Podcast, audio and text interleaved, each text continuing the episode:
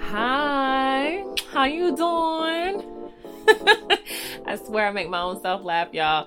It's your girl E, and welcome to The Call, where we hear from wildly inspiring women about their journey to answer their life's calling. This is usually the time when I try to provide some sort of context for our conversation, right? I'll give some cultural or political or even industry related reason for me wanting to talk to this guest and hear about how she answered her call. But I gotta be honest, y'all, this time it's not that deep. I just wanted her on the show because she's fabulous. That's the best way that I can describe media personality and entrepreneur, Bevy Smith. You may have seen her on Page Six TV or heard her show Bevelations on Andy Cohen's Sirius XM station. I remember I first got hip to her as a co host of Bravo's Fashion Queens. Or maybe you just saw her New York Times profile. It was in the Sunday routine section, and it showed her as this fly 50 year old black woman floating around Harlem on Sundays, doing brunches, and living her best life. That's what I mean when I say fabulous. And this is all the second wave of her career. She's known for having a really culturally relevant, bold voice around fashion, celebrity, and culture. And while we do talk about quote unquote very important things in our conversation, like how she's using her platform in the current climate, the truth is the bulk of this is just about how Bevy built Bevy, which is what I find to be so inspiring. She truly designed her life. She knew what she wanted, and even when that changed, she went after her new dreams with that a level of passion and tenacity that I think is super cool. Um, Bevy's gonna get real in the conversation. It's so much fun. She gets raw. We even get a tiny bit raunchy for a quick second. I hope you enjoy it as much as I did and, and are inspired by her journey. Here's Bevy Smith on the call. Calling,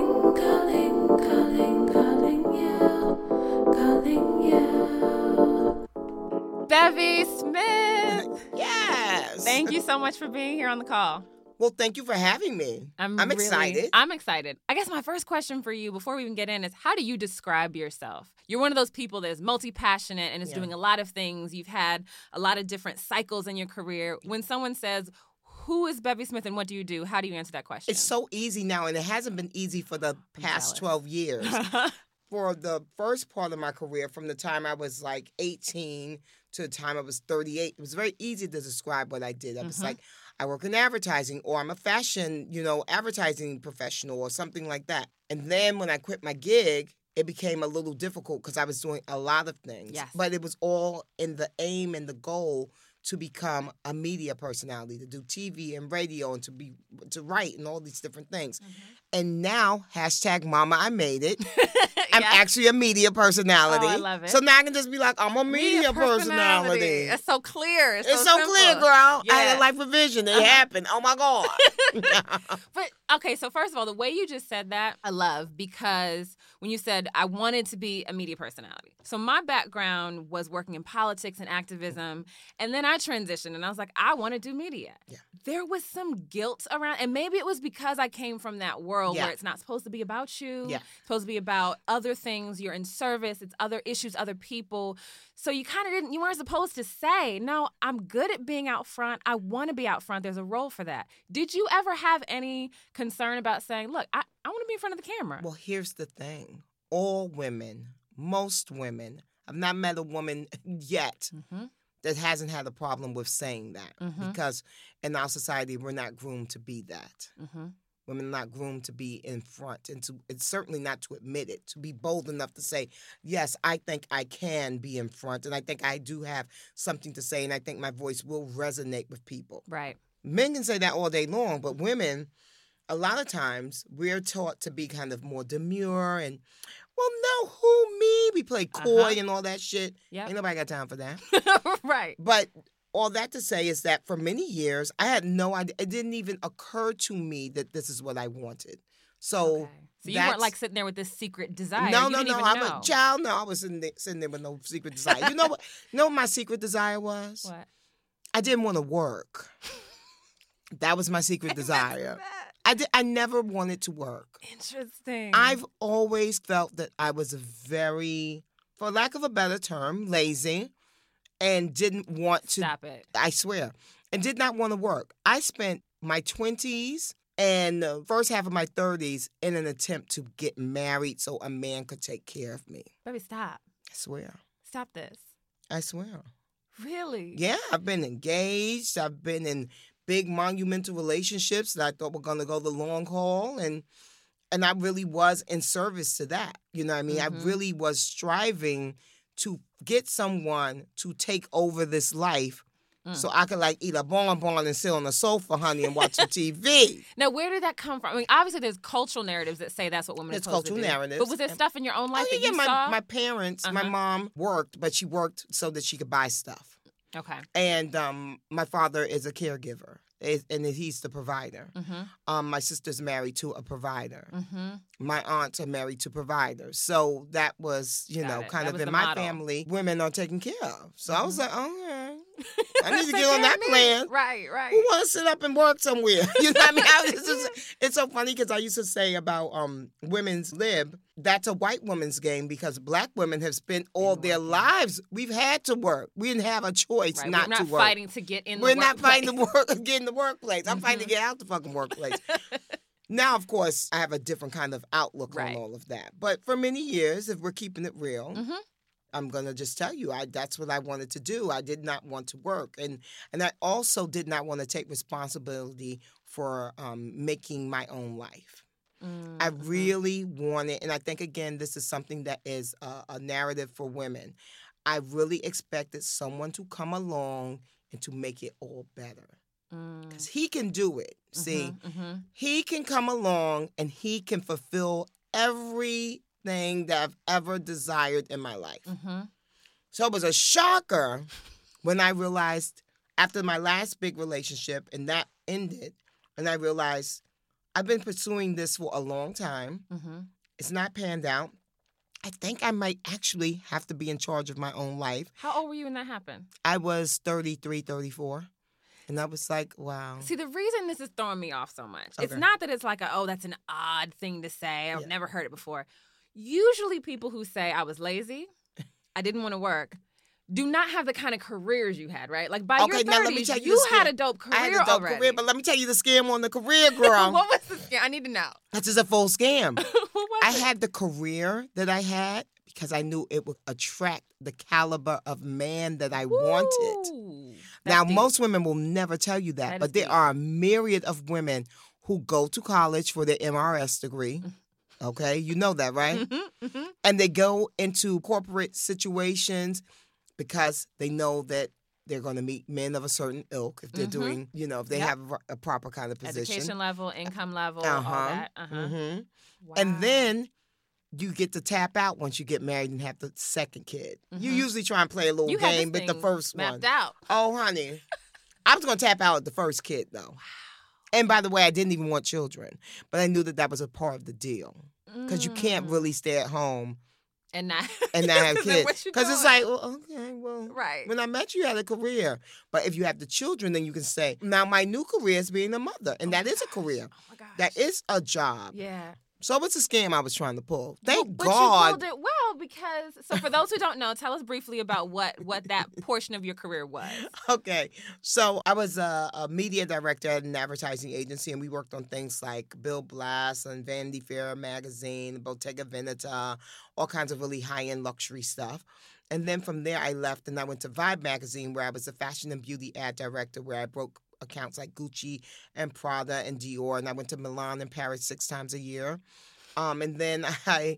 Uh, Not a bad then life. Not a no, it, it was a great, it was a great, glamorous, amazing life, Yeah. and I did enjoy it Mm-hmm. but I also at the time was in a relationship with someone who was an executive in the music industry, and so it was very cute for us because it was like yes, couple, fashion, yeah, the the music, the music. uh huh, and so it was like very like zhuzh. Yeah. Um, and then I left there and I went to Rolling Stone magazine where I was like the only black person in management, and it was a very heady gig, and it was it was a very well paying gig, and yeah, I did well. Mhm. I did very well in my career.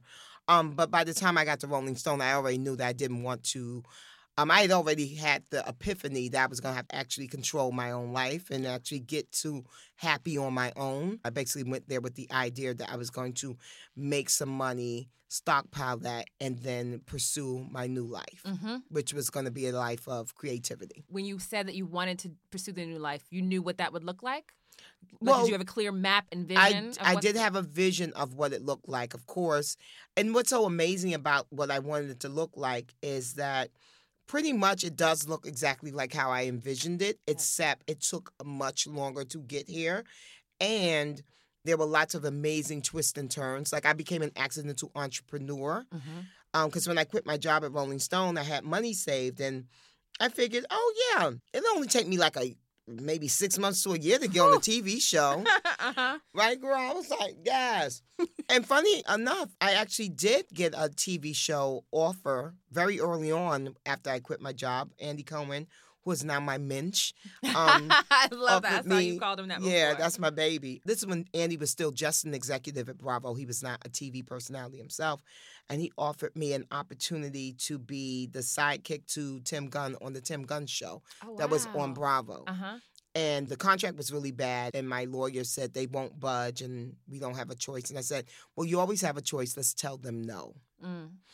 And Were you so afraid to say no at that time? no because i was so delirious because imagine you have to have a certain amount of belief in yourself to quit a very high paying job and one that is very fancy and one that most people think of as a dream job and it, Right. for a time it was a dream job so if you're quitting something that is so amazingly glamorous and fabulous and all of that and pays you well you kind of have to know oh i'm about to slay this Did you you're- ever you never doubted that? You didn't have a moment after you did it? Like so when I walked away from my job, which let's be very clear was not that high paying and not that Okay. glamorous, but it was in an industry that I no longer wanted to be in. Yeah. I felt confident that first day. Mhm. And then let's say like by the next Wednesday, I was like, what did I do? No, but you never felt that way. Well, here's a great thing about what I was able to do. So when I quit, like I said, I had money saved. Mhm. I, I also did like uh, my own sepia version of Eat, Pray, Love, where I went to Sepia you know, version, yes. sepia version, where I went to South Africa. I went to Joburg and to Cape Town, and I went to Zambia, and I went to Brazil, where I went to Bahia and to Rio, um, and then I went to Costa Rica. So I was gone for like three months. Okay. Uh, so I shed my corporate skin. mm-hmm. When I came back, I took acting classes, improv classes, writing classes. Mhm. What you I- changed the name too, right? From Yes, I- Beverly to Bevy. Or Yes, Bev? well, I did that when I was 35. I changed my name to okay. Bevy. But yeah, so I had already shed the skin on the trip, on the Mhm. Eat, Pray, Love sepia version. And then when I came back, I was in classes. So I was like doing all these wonderful things. And I was like, you know, reading the artist way. So I was going on artist dates every single week. And I Mhm. was, you know, Oh, I I had love new that. friends that were super creative. You know, I had to kind of shed my old friendship pool because most of my friends were corporate people. So they're not really going to understand. And also, it makes people nervous when you're doing something that they would never fathom to do. Yes. Yeah. You know? Yeah. And so I realized I had to cultivate new friendships, people that were like me. So those people that you see in Starbucks all day long, and uh, th- this is for everyone that's like listening. That it's like, what are they doing? Don't they have jobs? Bitch, they're following their fucking dreams. Okay, and Hand don't clap. hate, Hand congratulate, yeah. and take a note because maybe you want to do that too. hmm But it's a good. That's a good lesson though, because I think the difference between what you did and what I did was you were smart enough to say, "I'm transitioning. I need to create a new life around this thing that I'm doing." And I think Yeah. what a lot of people do is they take the jump Mhm. and they have the plans and the vision.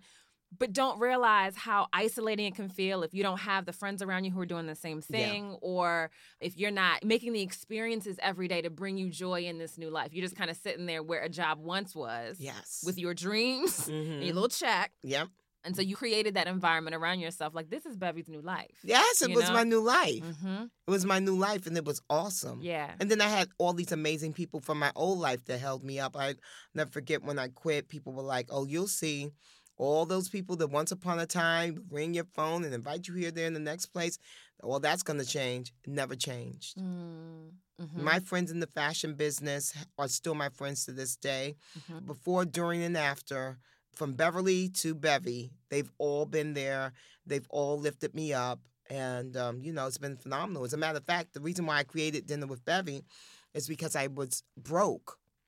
I was two years into my journey, Oh, so you did have a broke moment. up broken like as far as coins. No, that's what I meant. Yeah, so Oh, had but a I broke was- moment. yeah, I'm yeah. thinking this whole time Oh, you no, no, left no, with no, all that no. money from No, no, no, no. Then you no, got an offer at Bravo, and then you just no, went no, no, no. I was Okay. broke, but I was euphoric, darling, because I was doing everything I wanted to do. That's the way to be broke. Yeah, it was crazy because I didn't have any money left, but I was on VH1 and on E and on BET, and I was writing for Glamour and Interview Magazine and, and Paper Mhm. Magazine. I was doing all these things that I set out to do.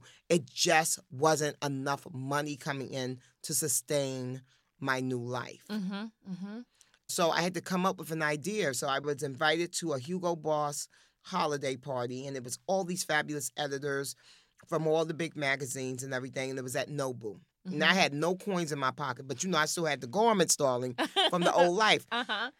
So I go to the party, and it's fabulous, and I'm having the best time, and I'm tipping out, and I'm drunk, and I realize, oh my God, I was the only person in that room that was there without a masthead accreditation. Like I wasn't a part of a magazine. I Mm-hmm. was not with a company. I was just Bevy. They invited me for me. So it was kind of like Mm. that moment where I was like, I have really amazing relationships. Mm-hmm. I've built up real connections with people. It was not just kind of a fleeting moment because of a title or what have you. And it was a wonderful feeling to know that. And So- the value was you. And the value was value was, me. not your affiliation, but Right. it was who you are. Yeah. Mm-hmm. And so I'm leaving and I see Omarion. And I had shot him when um when I quit Rolling Stone, I went back to Vibe as a fashion editor Okay. at large, which is a very difficult thing to do. Most people never sit on both sides of the masthead. So I was on the business side and then I was on the creative side. So I shot Omarion and he had just left B2K Mm-hmm. and I shot him in a suit, a Dolce & Gabbana suit. And it was his birthday. He was turning like 21 or something. And he loved the suit so much. And he's like, Bevy, I'm having a birthday dinner. Do you think I could wear the suit? So I called up my friends at Dolce and they said, sure. So of course, Omarion was like, you're so awesome. He, so he had a real affinity towards me. Uh huh. So I see him and he's like, Bev, where you been? I need your help. I'm working on a new project. I need some styling and all this kind of stuff. I'm like, oh my God, it's just at this dinner that you should have been at. And then the light bulb went off. There's no way in the world that Omarion gets into a room with GQ, Esquire, Men's Health, all the big magazines editors. Mhm. th- that doesn't work, Mhm, right? mhm. Because at that time, the general market magazines and, and, and media entities had still not caught up. So they would maybe feature Usher. They were beginning to feature, like, you know, Beyonce or something, but they had not yet. Because now you see everybody in everything. Exactly. People are always But that was not the- who's the next. Yes, yeah. but that was not the case. So it was my job to create that space where these people could have an opportunity to show who was next. and so get that's pay, how I and pay you to do that to bring them all together. So that's how I created Dinner with Bevy. So I was an accidental entrepreneur. Mm-hmm. So that was one of the really amazing things that came out of my journey. mm-hmm. Because if it had gone exactly the way I wanted to, I would have never created Dinner with Bevy. Mm-hmm. I would have never known that I was an entrepreneur. Doing Dinner with Bevy taught me that I'm such a self starter. Mm-hmm. And while I thought I was lazy, what it is actually is that I don't want to do anything that I don't want to do. So as long as it's work that I'm passionate about, that excites me, I will go all day and all night. Mm-hmm. The minute you put something in front of me and I'm not interested in it, Yeah. bitch, I don't want to do it. right. You know what I mean? So that's and so that taught me. You realized very- that's what that yeah, I realized that's what it was. I was like, oh my god, I was never lazy. I just didn't want to do shit that I didn't want to do. Uh huh. So let's fast forward. So you Uh-huh. transitioned, you made this shift. You're now kind of in Bevy's new life. Yes. Media, television personality. You've got dinner. Did you make any mistakes along the way? What were your What were the Oh, the my biggest mistake not paying my taxes. Yeah. I can't. I can't. That is not what I thought you were gonna say. Yeah. I thought it was going to be something deep, like you know, I didn't believe in my. You're like, nah, I No. didn't pay my tax. So that's what I want to say to everybody who's an entrepreneur: pay your taxes. Oop, oop. Yeah. Yeah. And it wasn't. ju- I mean, obviously, tax. It's a very clear. It's a very clear, simple statement. It's very, It's very clear. simple. I'm curious, did that happen though? Because did you feel like were you prepared on the business side to be an entrepreneur and be independent and that? No, I wasn't because I didn't intend to be an entrepreneur. mm-hmm. You know what I mean? Mhm. I had spent my entire life catching the check. And by the way, unlike most people, I loved all my jobs until I didn't. So I actually had never worked a job Mm-hmm. And hated it Mm-hmm. and stayed. Mm-hmm. I was always a chick with the parachute. I'm like, oh, this doesn't work for me anymore. Oh, I'm quick to quit a job. Mm-hmm. And now I know that about myself. I know that once I've like climbed the summit and made it to the mountaintop, uh, yeah, I'm gonna have to go. That was fun. Yeah, I'm not a rest on your laurels kind of girl. Like Yeah. I um I marvel at what Pat Sajak is able to do. He's been on that Wheel of Fortune for decades. And it's the same fucking show day in and day out. But guess what? He makes so much money. And, and, and he, he must only- be happy. He must be. Right? I don't know, but he makes tens of millions of dollars a year doing that silly job. Uh-huh. No uh-huh. disrespect, I shouldn't call it a silly job, but doing that job, Uh-huh. That he comes in and they they tape them all in clumps. The judge shows too, but I still don't know if I could do it. I don't know. No, that doesn't sound. That doesn't sound fun to me. Why? What about that? Do you admire? um, the fact that they make tens of millions of dollars. okay, so that's. the- I do. the- I do. I admire that immensely. Okay. that, is, that is admirable. It's admirable. yeah. So okay, so you've had moments when you were broke. You, you had moments when you're making good money. How do you measure your success beyond money? Right. so Oh, you yeah, talked yeah, about yeah. Um, euphoria. You talked about your euphoria, being able to do what you want to do. So that's one way. Money's another. How do you measure? Bevy say, okay, I'm doing something that is valuable, meaningful, where I want to be in the world. I'll tell you this, because you know I was just featured in the New York Times. I do. Your Sundays. Yes, my Sunday routine, and let Mhm. me tell you what that meant to me. I'm a New Yorker. Mm-hmm. I've been reading the New York Times since I was like 12 years old. And so that was a really amazing aha moment for me. It was like, oh my gosh. Because I've been to Times before, Mm-hmm. but never in such a substantial way. So that was really, really meaningful for me. And I've always known I'm a slow and steady as she goes kind of gal. Mm-hmm. You know, fools rush in.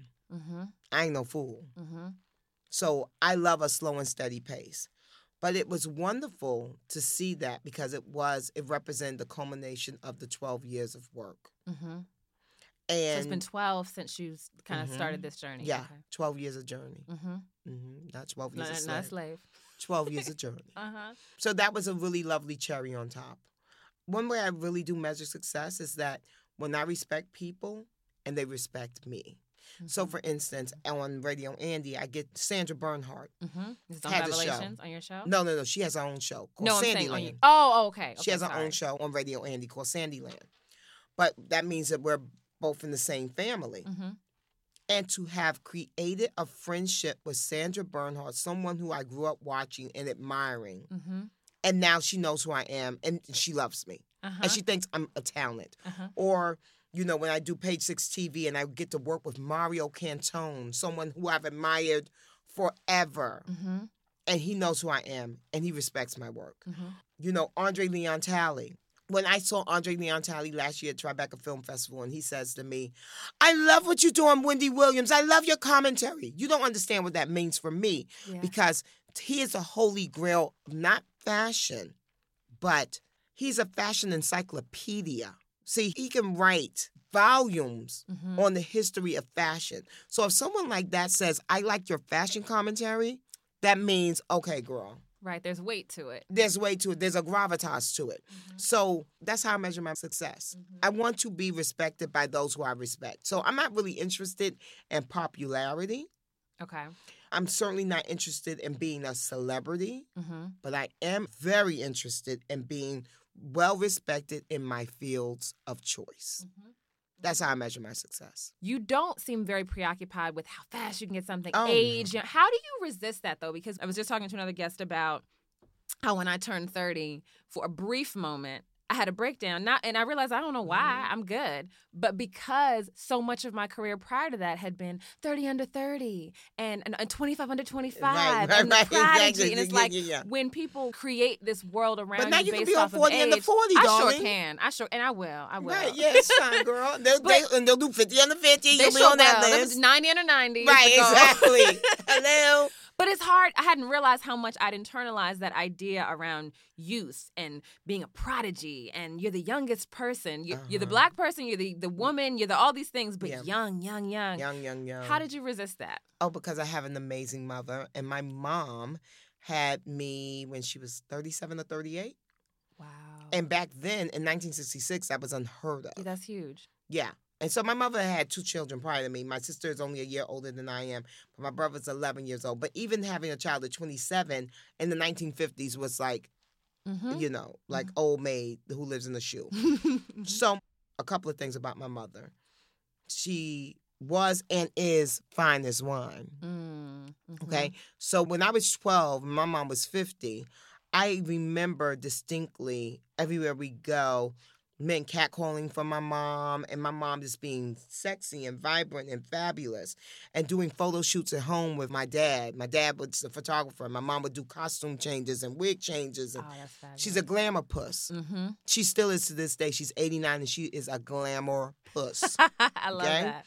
And so I've always had a healthy connection with age and aging because my mother never made a big deal about her age. Mhm. She was just sexy and vibrant at any age. No matter and what. so age, yeah, and So that's for you. It's never it's, been. it's never never even dawned on me that I was like getting old or older or any of it. Yeah, no. Mhm. so age hasn't been a huge part of your identity. No. What about race and gender in terms of how oh you yeah, think I'm about blacker it, than black, black, it? black. Uh-huh. Yeah, yeah, Yeah. yeah. I'm black first. I'm a woman second. Interesting. Okay. Yeah. And it's very interesting about race and gender because I worked in fashion and I worked in luxury fashion. And so Mhm. that's a very rare air space. And so that is dominated by white people, primarily white gay people, Mm-hmm. and then white women. Um, so race was always a big part of the conversation. Many people didn't bring it up. I would bring it up because I was very proud of where I was from. I remember, um, you know, a friend pointing out to me, you know, you are from Manhattan, but you always say you're from Harlem. I'm like, yes, because Harlem is a part of Manhattan. And yeah, I could specific. I could fudge it or whatever because Manhattan was always my playground. My parents always took us downtown. We were always going to museums. We were always going to Central Park. We were always doing things outside the hood. So Manhattan is very much my playground, much like Harlem is. But Harlem is home and Harlem is where the heart is. And so that's Mhm. why wherever I walk, I Mhm. walk with Harlem. Mhm. And so when I was overseas and people would say, Where are you from? Oh, I'm from Harlem. And my friend pointed out, you know, you you could just say Manhattan and it just maybe it'd be a little chic or whatever. I was like, that's because motherfuckers don't know Harlem is the chicest. Mhm. And so, you know, when um I went to the Schomburg for the big announcement that they had acquired James Baldwin's papers, Yes. I'm like, see, this is why I'm from Harlem, darling, and not from Manhattan. That's why. Yeah. You know, when when you can see where Langston Hughes lived or when Zora Neale Hurston, I've always known these things. Mhm. So I've always been acutely aware of where I was from and who I am and all of that. And that shaped me. So race is a very big part of my conversation always. But I also was raised by two amazing people who, even though they were raised in Jim Crow South, they didn't teach us to be prejudiced. And there was never disparaging words said in my household about white people. Mhm. So Mhm. it was more of a kind of like people are people kind of thing, but not in the kumbaya kind of way. It just was never really talked about. The same way my mom never talked about age. She never really talked about race. hmm So you're talking about race is more just a celebration of who you are, and not necessarily that in relation to someone or something. Yeah, I don't have to see it through their prism. hmm And I'm not I'm not pandering for them and I'm not here to make you feel comfortable about knowing someone who's black or what. I'm not, you know. Not, no, I just do what I do. I'm not your Negro. Uh-huh. Wonderful use of that. Wonderful use of that. you know what I right mean? there. Like, Yeah. child. But so let me ask you this: so, so with race always being a part of your conversation, gender also, but to a lesser extent, Yeah, because I worked in fashion, so women. that was the norm. Oh yeah, Mhm. women are prized in fashion. Mm-hmm, mm-hmm. With that being a part of your conversation, your work, your orientation, the way you look at the world, but also, especially now with what you talk about, which is everything, right, on your show, Mhm. pop culture, how do you see the political climate affecting your work, if at all? It does. It does because my show is a pop culture show. And I took the gig, it's to do a pop culture show. mm-hmm. So imagine my surprise that when I'm like, you know, eight months into it, and Alton Sterling and Trayvon Martin, you just run back down the list. Back back. Everyone keeps getting killed. And now all of a sudden, instead of me being able to talk about happy birthday, X, Y, and Z, and have a fun, piffy show, I have to sit down here and I have to break this down to you about why this is a problem Mm-hmm. and about why I can't say all lives matter. I have to say Black lives matter. Mm-hmm. And it doesn't mean that I don't care about all people, but they're killing us. Mm-hmm. So I have to speak on it because I have a platform. Mm-hmm. So it means that, you know, Netta's in town and I'm like, girl, just come on by the show. Just like talk to the people. You know what I mean? And they didn't buy into that. But to Andy Cohen's credit, he's only given me one note the entire time I've done Bevelations. And it's only been a year and a half, but he's only given me one note. And that was simply stop talking about asalingus because I was oh. obsessed with people that eat ass. Because I didn't wait, it didn't make sense to me. I don't understand it. So the note was stop talking about that. Yeah, because I was asking all the guests, do you perform asalingus? Have you had it performed? I can't. Yeah. I can't. But I kept asking everybody for like a week straight, and he was like, "Okay, enough, with the enough that. That's the only note he's ever given me. Mhm. But he's never been like, you know, we're a pop culture show. You're going a little heavy into politics. None of it. Mm-hmm. To his credit. So there was no cost to you, or no, you didn't feel like you lost anything by Well, being yeah, very but I mean, vocal? people have said it. Uh, you know, most times people call up and they're very, very polite.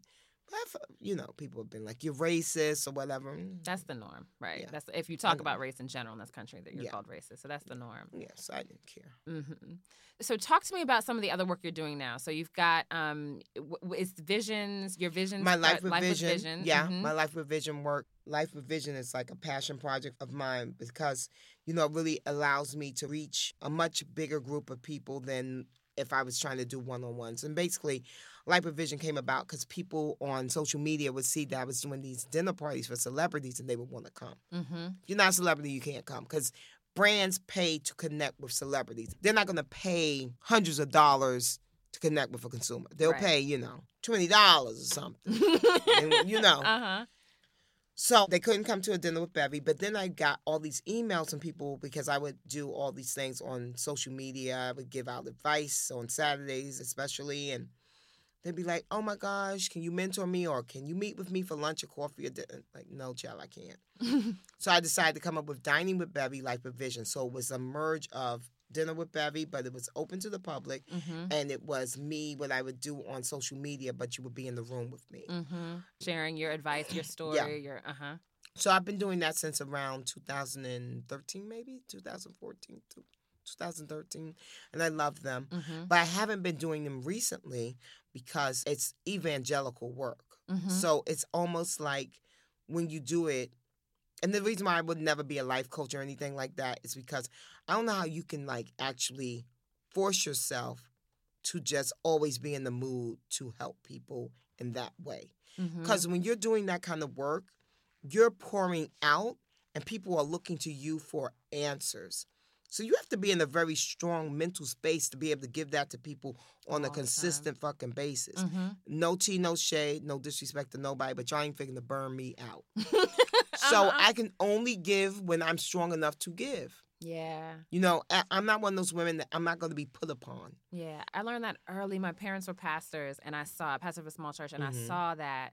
My father actually he died of a heart attack at 42, Wow. and I attribute some of that to just the constant pouring out. I mean, Mhm. every time you saw the man, it was Yep. help me, help Yes. me, help Yeah. me, Yeah. and no pouring into yourself. No pouring into yourself. so. I have such respect for people who have a heart to give, Yeah.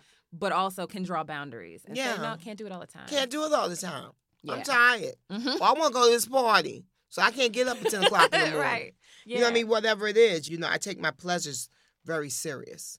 Mm. I take my pleasures very serious. You also don't hear a lot of women who are comfortable enough saying that. Yeah, right? well, that's Uh-huh. what it is. Yeah. I always been that way. Yeah. You know, my entire career, I'll never forget when I was in my 20s and I was like, you know, just a supreme party girl, like just to the nth degree. Mm-hmm. But I always had a career. Uh huh. And it wasn't until Vibe where my personal life and my professional life collided. And the first time when like Damon Dash, who at the time was still with Roc-A-Fella, Roc-A-Fella. he came into a meeting, saw me in a conference room. He's like, What are you doing here? I'm like, Oh, I'm the fashion advertising director. He's like, You what? How you get that job? I was like, the whole time I was like going at these parties and everything. Uh huh. I always had a career. Uh huh. It wasn't weird though because I was a real party girl. So not someone who liked to go to parties. No, I'm talking about I was a diehard five days a week, What? trips, Uh huh. all the stories. I cavorted with every rapper, you know. You did it all. I did it all. Uh huh. But I had a career at the same time. But my value was not, it's something very interesting. Because my value back then was only very much about my wit, but more so my looks. Mm. And so, what you did for a job or a career, people weren't even thinking about no career. Mm-hmm. Most party girls worked maybe a secretary, receptionist, or somebody, some kind of clerical work, you know. Mm-hmm. But they didn't have careers. I had a career, Mm-hmm. but just never talked about it. Mm. And until until Bob and then when it was kind of like and yeah, and then things came the, together. the worlds merged, and then people like, wait a minute, wait a minute. You that whole time I'd be like, yeah, that's the reason why sometimes I couldn't just leave the club and get in a car and go on the caravan to Right, Virginia. Beach or to, you know what I mean, Myrtle Beach or something. Because Uh-huh. people do that all the time. Yeah, but you have You would leave the club and, and the guys would be like, I'll pay you for your day. I always would say, You can't pay me for my day. Mm, And They would never, what you talking about? I got mad money. I was like, yeah, no, you don't get it. Like, you can't, because you can't pay someone for their day if their day builds towards their career. Mhm. Mhm. Now, if I'm a clerk somewhere and I'm making $10 an hour, you could probably you can most assuredly pay me for my day. uh-huh. but if I go with you to Virginia Beach and miss that meeting where I'm supposed to be presenting to Bill Blass, hmm you've ruptured my career for my life for Right. what, $500 or something? So that kept your priorities in check. Yeah. Yeah. Okay, So- so that surprised people about you. Yeah. What have you found surprising about this journey? What has surprised you the most uh, in in the journey of being and creating Bevy Smith? Oh yeah. I guess like the entrepreneur thing. Mm-hmm. I, I always knew I had a good head for business and for marketing and things like that. But when I quit my job, it was with the idea that I was putting all of that to the side. Mm-hmm. And now I know more than ever I need those skill sets. Yeah, that's actually Yeah. pretty central to what Yeah. you're what you're doing and building, Yeah. right? So Yeah. that that caught you a little off Yeah. guard. hmm Uh-huh. So my old life continually comes back up in this current life that I have. Are you envisioning a new life? Is there another chapter? Oh yeah, yeah, yeah. I already have that. I've had that mapped out. Oh, what's forever and a that? day. What's the new one? the thing is, is that now coming up, I have Page Six TV, Mm-hmm, mm-hmm. which is going to be it's a nationally syndicated show, and um, Congratulations. thank you, and that's a daily show, so that means America gets to see me on TV every single day, and they don't need a cable box. So that's a really big Mm. point of difference Mm-hmm. because when people can see you just by turning on the TV and they don't have to pay anything extra, Mm-hmm. that It's a Takes you to the next level, Yeah, and it's a different okay? level of intimacy when you're in people's faces every day. Mhm. Exactly. So between Bevelations, my Sirius XM show, and Page Six, America is really going to get to know me. Mhm. So I'm very excited about that. But the goal is eventually to have my own show. Mhm. That's going to happen. So once that happens, and once I slay that, Mhm. as in I get my Emmy and, you know, Uh-huh. I start producing other shows and doing all that kind of stuff. Once that's done, I'll probably segue into art and architecture curation. So I'm very Oh, interested. Yeah, interesting. I'm a big, big, big architecture buff. So I travel for architecture. I went to Barcelona for Gaudi's 100th anniversary. Mhm. Um, when I was just in Chicago, I went to Frank Lloyd Wright's house.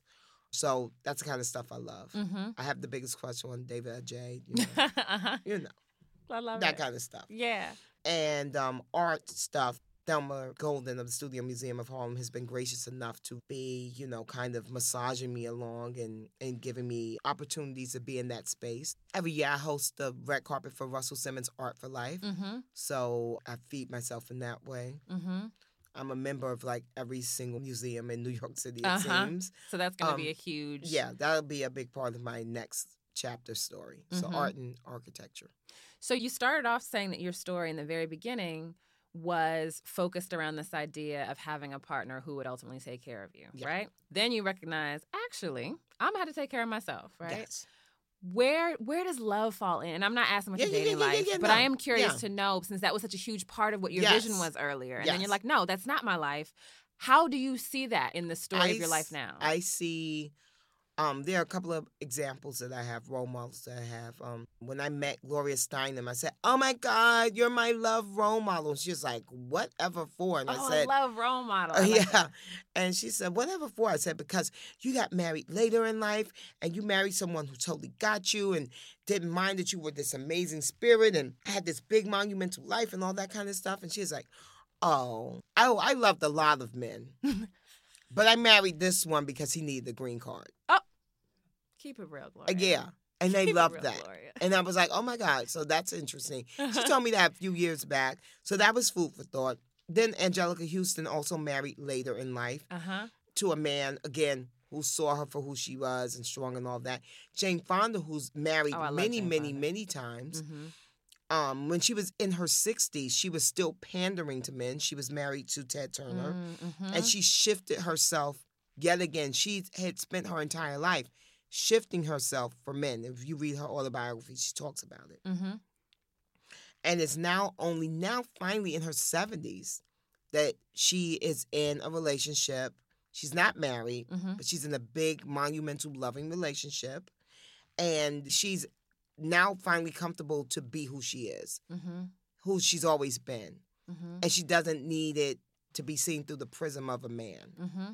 And so those are kind of like ideas and role models of the way I kind of like see my situation. Yeah. I definitely believe that love is an integral part of happiness, mm-hmm. but love should not be drama, Say that again. okay?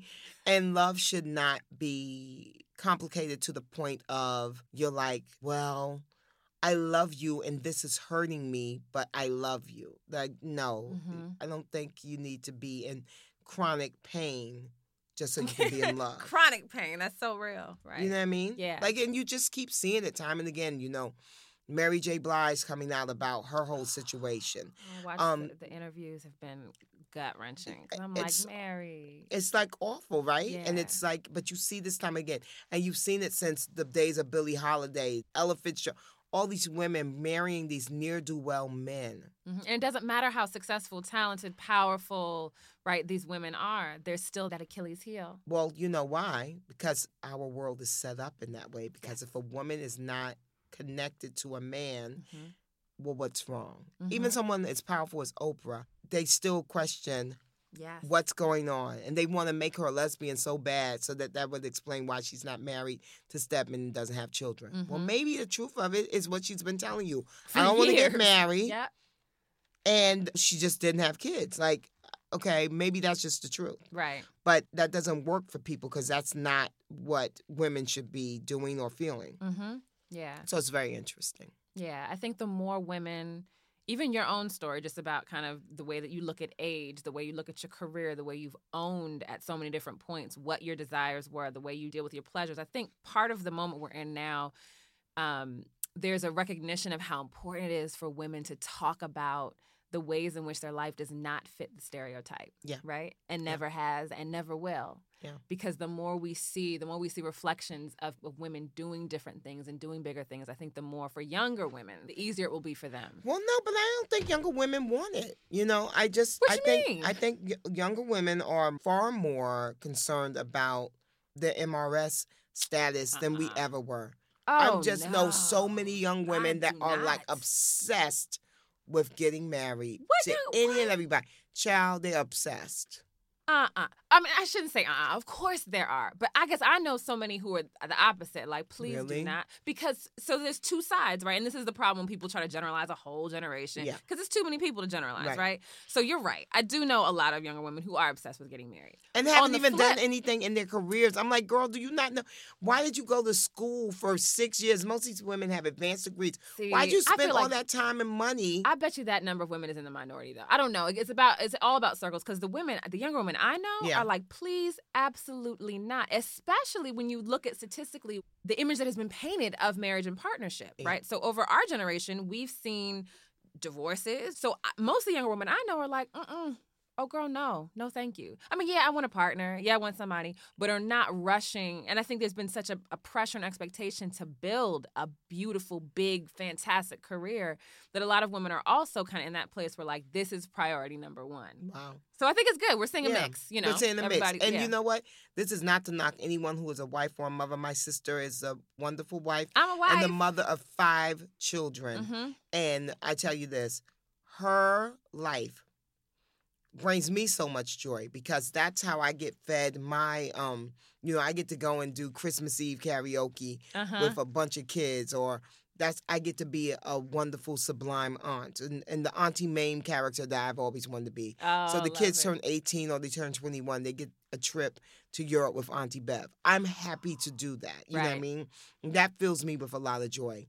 So I don't ever want to seem like I'm putting down the institution of marriage or and certainly no, like no, no, no, no. you know um, critiquing people that have children. I'm not. I'm just saying that for me, while I would love to be in a monumental relationship, which is that's my goal when it comes to love, hmm not so much the marriage thing, Right. but to be in a monumental partnership, loving relationship. mm-hmm.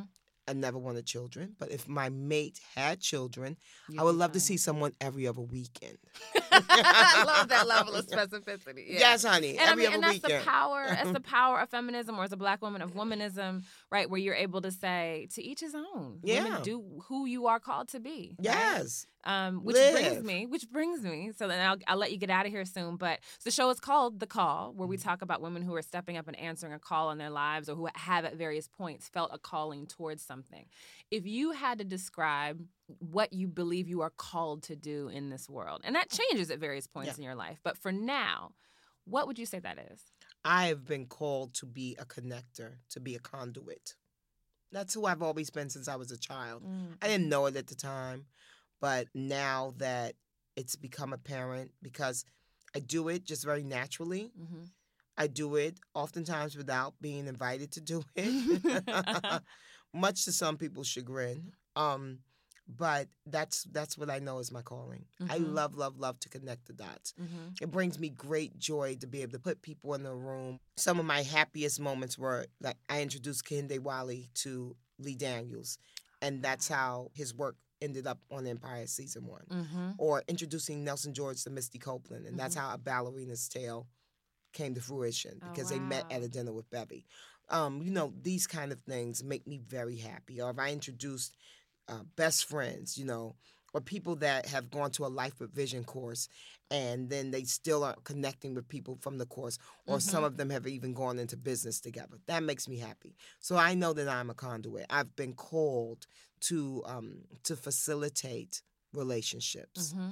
but meaningful ones, Mm-hmm. and not um, just ones that are one sided or transactional. Real heartfelt connections. And that's Mhm. my gift. Oh, I love it. Yeah. So, what one piece of advice would you give to a younger woman who is at any age trying to kind of answer her calling, right? She recognizes this is what she or he, frankly, doesn't just have to be a woman, someone who's recognizing in this moment, based on what's happening in the world where they are, that you know what, there's something different that I want to do. I need to step up in a big way, whether that's build a business, switch careers, be an activist, be more vocal, whatever it is. What one piece of advice would you give them? Do the work. Stop with the chitter chatter, do the work. Mm-hmm. So, you know, a good idea is just that a good idea. It means nothing if you don't put any kind of work behind it. And um, that's really my mandate. That's what I'm I'm all about. I'm doing the work and I do it quietly. As flashy and as boisterous as my life often seems, I'm always working and I'm working silently most times Mm-hmm. And I'm always being strategic and and seeing how things like move me along or seeing how I get an entry point into something like you know I mentioned to you that I'm doing a sage table for this great organization Mm-hmm. that helps the elder LGBT community. And so something like that that's a passion of mine. Mm-hmm. I'm so happy that I'm able to just kind of pick up the phone and get this done. Mm-hmm. And it's through my relationships. Mm-hmm. But it's also because I've done the work Mm-hmm. so now the work is going to serve me, and even better, it's going to serve this great organization. Mm-hmm. So doing the work will help you make all your dreams come true. Because without it, you will be maybe a bright, shiny thing. I know people are very obsessed with social media, and I have a decent following and everything, and that's great. But I'm not obsessed with social media Mm-hmm. at all. Like I don't need to be the shiniest girl on Instagram because I want to be the shiniest girl that's doing the best work in real life. In real life, offline. yes, yeah. IRL. Mhm. the shiniest girl IRL. yeah, Yeah. that's what I want to be, and it's doing the work that I can be proud of. mm-hmm. So yeah, that's my biggest. That's my biggest thing to younger women or to anybody. Just like Do the work, buckle down and do the work, and don't be sidetracked by what everyone else is doing. Mhm. I can't worry about it. Like, I'm friends with all my peers and my contemporaries. I'm friends with June Ambrose. I'm friends with Ty Beauchamp. I can't be in competition with those girls. We all have a different gift. Yep. Yep. Now, for a long time, they would be like, "Oh yeah, the black fashion girls." Oh yeah, but I do a lot more than fashion. in, right. Ty Beauchamp does a lot more than yeah, fashion. I love Ty. Yeah. June does a lot more than fashion. Like we all have all these disparate um, interests and everything, and now we're living in a time where we don't have to be in that little tiny box. Hmm Now the world can see us, and and we can explore, and you know, And be individuals. and be seen as individuals. Yeah, but we can also still have relationships and you know applaud each other and we don't have to be bitchy and competitive with each other Mhm. like i was just watching feud you know the, the show about Yeah. joan crawford and bette davis and that's so tragic because Yeah. they spent all those years being mortal enemies when they were really the same fucking person they all just were fighting against the patriarchy of hollywood and they could have banded together and been stronger for it Mhm. but instead, they were like attacking each other while the men sat on the sidelines and laughed and cackled and were They like, made money off of it. yes, they made money off of it. hmm Yeah. So band together, fight the system, and do the work. Do the work. Do the work. Do the work. And also, it gets greater later. It really Love does. that. It gets great. You know where I got that from? Where? From the amazing show that used to be on HBO called Hookers on Hunts Points. I have not seen that show. Okay, it's amazing. You have to Google it. Okay. You have to YouTube it. And it was um, a man who just would follow prostitutes in the South Bronx. Like a doc docu series. Yeah, it was, okay. like a docu series. But before docu series was a thing, mm-hmm. so it was kind of like a seedy documentary. Okay. but it was a myriad of them. And um, he did one where it was hookers in Atlantic City, and there were these two hookers, Tia and Sunshine, and I forget which one it was, Tia or Sunshine. And she said to the other, "Yeah, um, you know, I like to come out late on the track because you know what they say, it gets greater later." And me and my dear friend Cheryl Caligari, who was a big executive over at Beats by Dre, that's our mantra. It gets Uh-huh. greater later. And I've taken that. At first, I used it like in the very literal way, the way Tia and Sunshine meant it. but now it's become a way to signify that my life is getting better as I get older. hmm It gets greater later. I love that. Yeah. Baby, thank you so much for being here and You're taking the time. welcome. Such a fun conversation. I enjoyed yes, it. look, you have hooker talk and We hit everything. Yeah, and what was motivational Asalingus, speaking. which is the thing we not- asalingus. I gotta look that up. I don't Yeah, well, it's the right now. people that eat all the ass. You but know is all it of that. called? But is it called Yeah, yeah, yeah, yeah. Uh, that I didn't like know. like cunnilingus. It can't baby, shut up. It is I not really swear. called Uh, asalingus. yeah, it is. I gotta look that up. I didn't it know up. I didn't It's a full thing. I did not know. It's a movement. well, you taught me some many things, but that Yeah. was one. Thank Yeah. you, baby. Calling, calling, calling, calling you, calling you. Well, I'm not going to say that word again, but I am going to say thank you to Bevy for taking the time to join us and share so much of your amazing journey with us. Uh, this episode was produced by the wonderful Samara Breger. The Call is a production of Man Repeller, and I'm your hostess with the mostest, Erica Williams Simon. We're getting close to the end of our first season, and I've loved every single tweet and comment you've shared with me about the show. Please keep them coming. Start telling me who you want to hear on the show next season. I'm on Twitter at Created by Erica and on IG at Miss Ewell. And so until the next time I hear from you, you know what to do. Keep loving, keep working, keep fighting, and above all, keep answering your call.